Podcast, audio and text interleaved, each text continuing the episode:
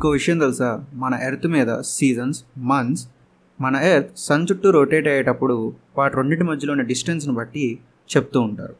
The global and the mail అనే ఒక సంస్థ వాళ్ళు and PNAS National Academy of Science United States of America. వీళ్ళు ఒక రీసెర్చ్ చేశారు. ఏ మంత్లో పుట్టిన వాళ్ళు ఎక్కువ రోజులు బతుకుతారని.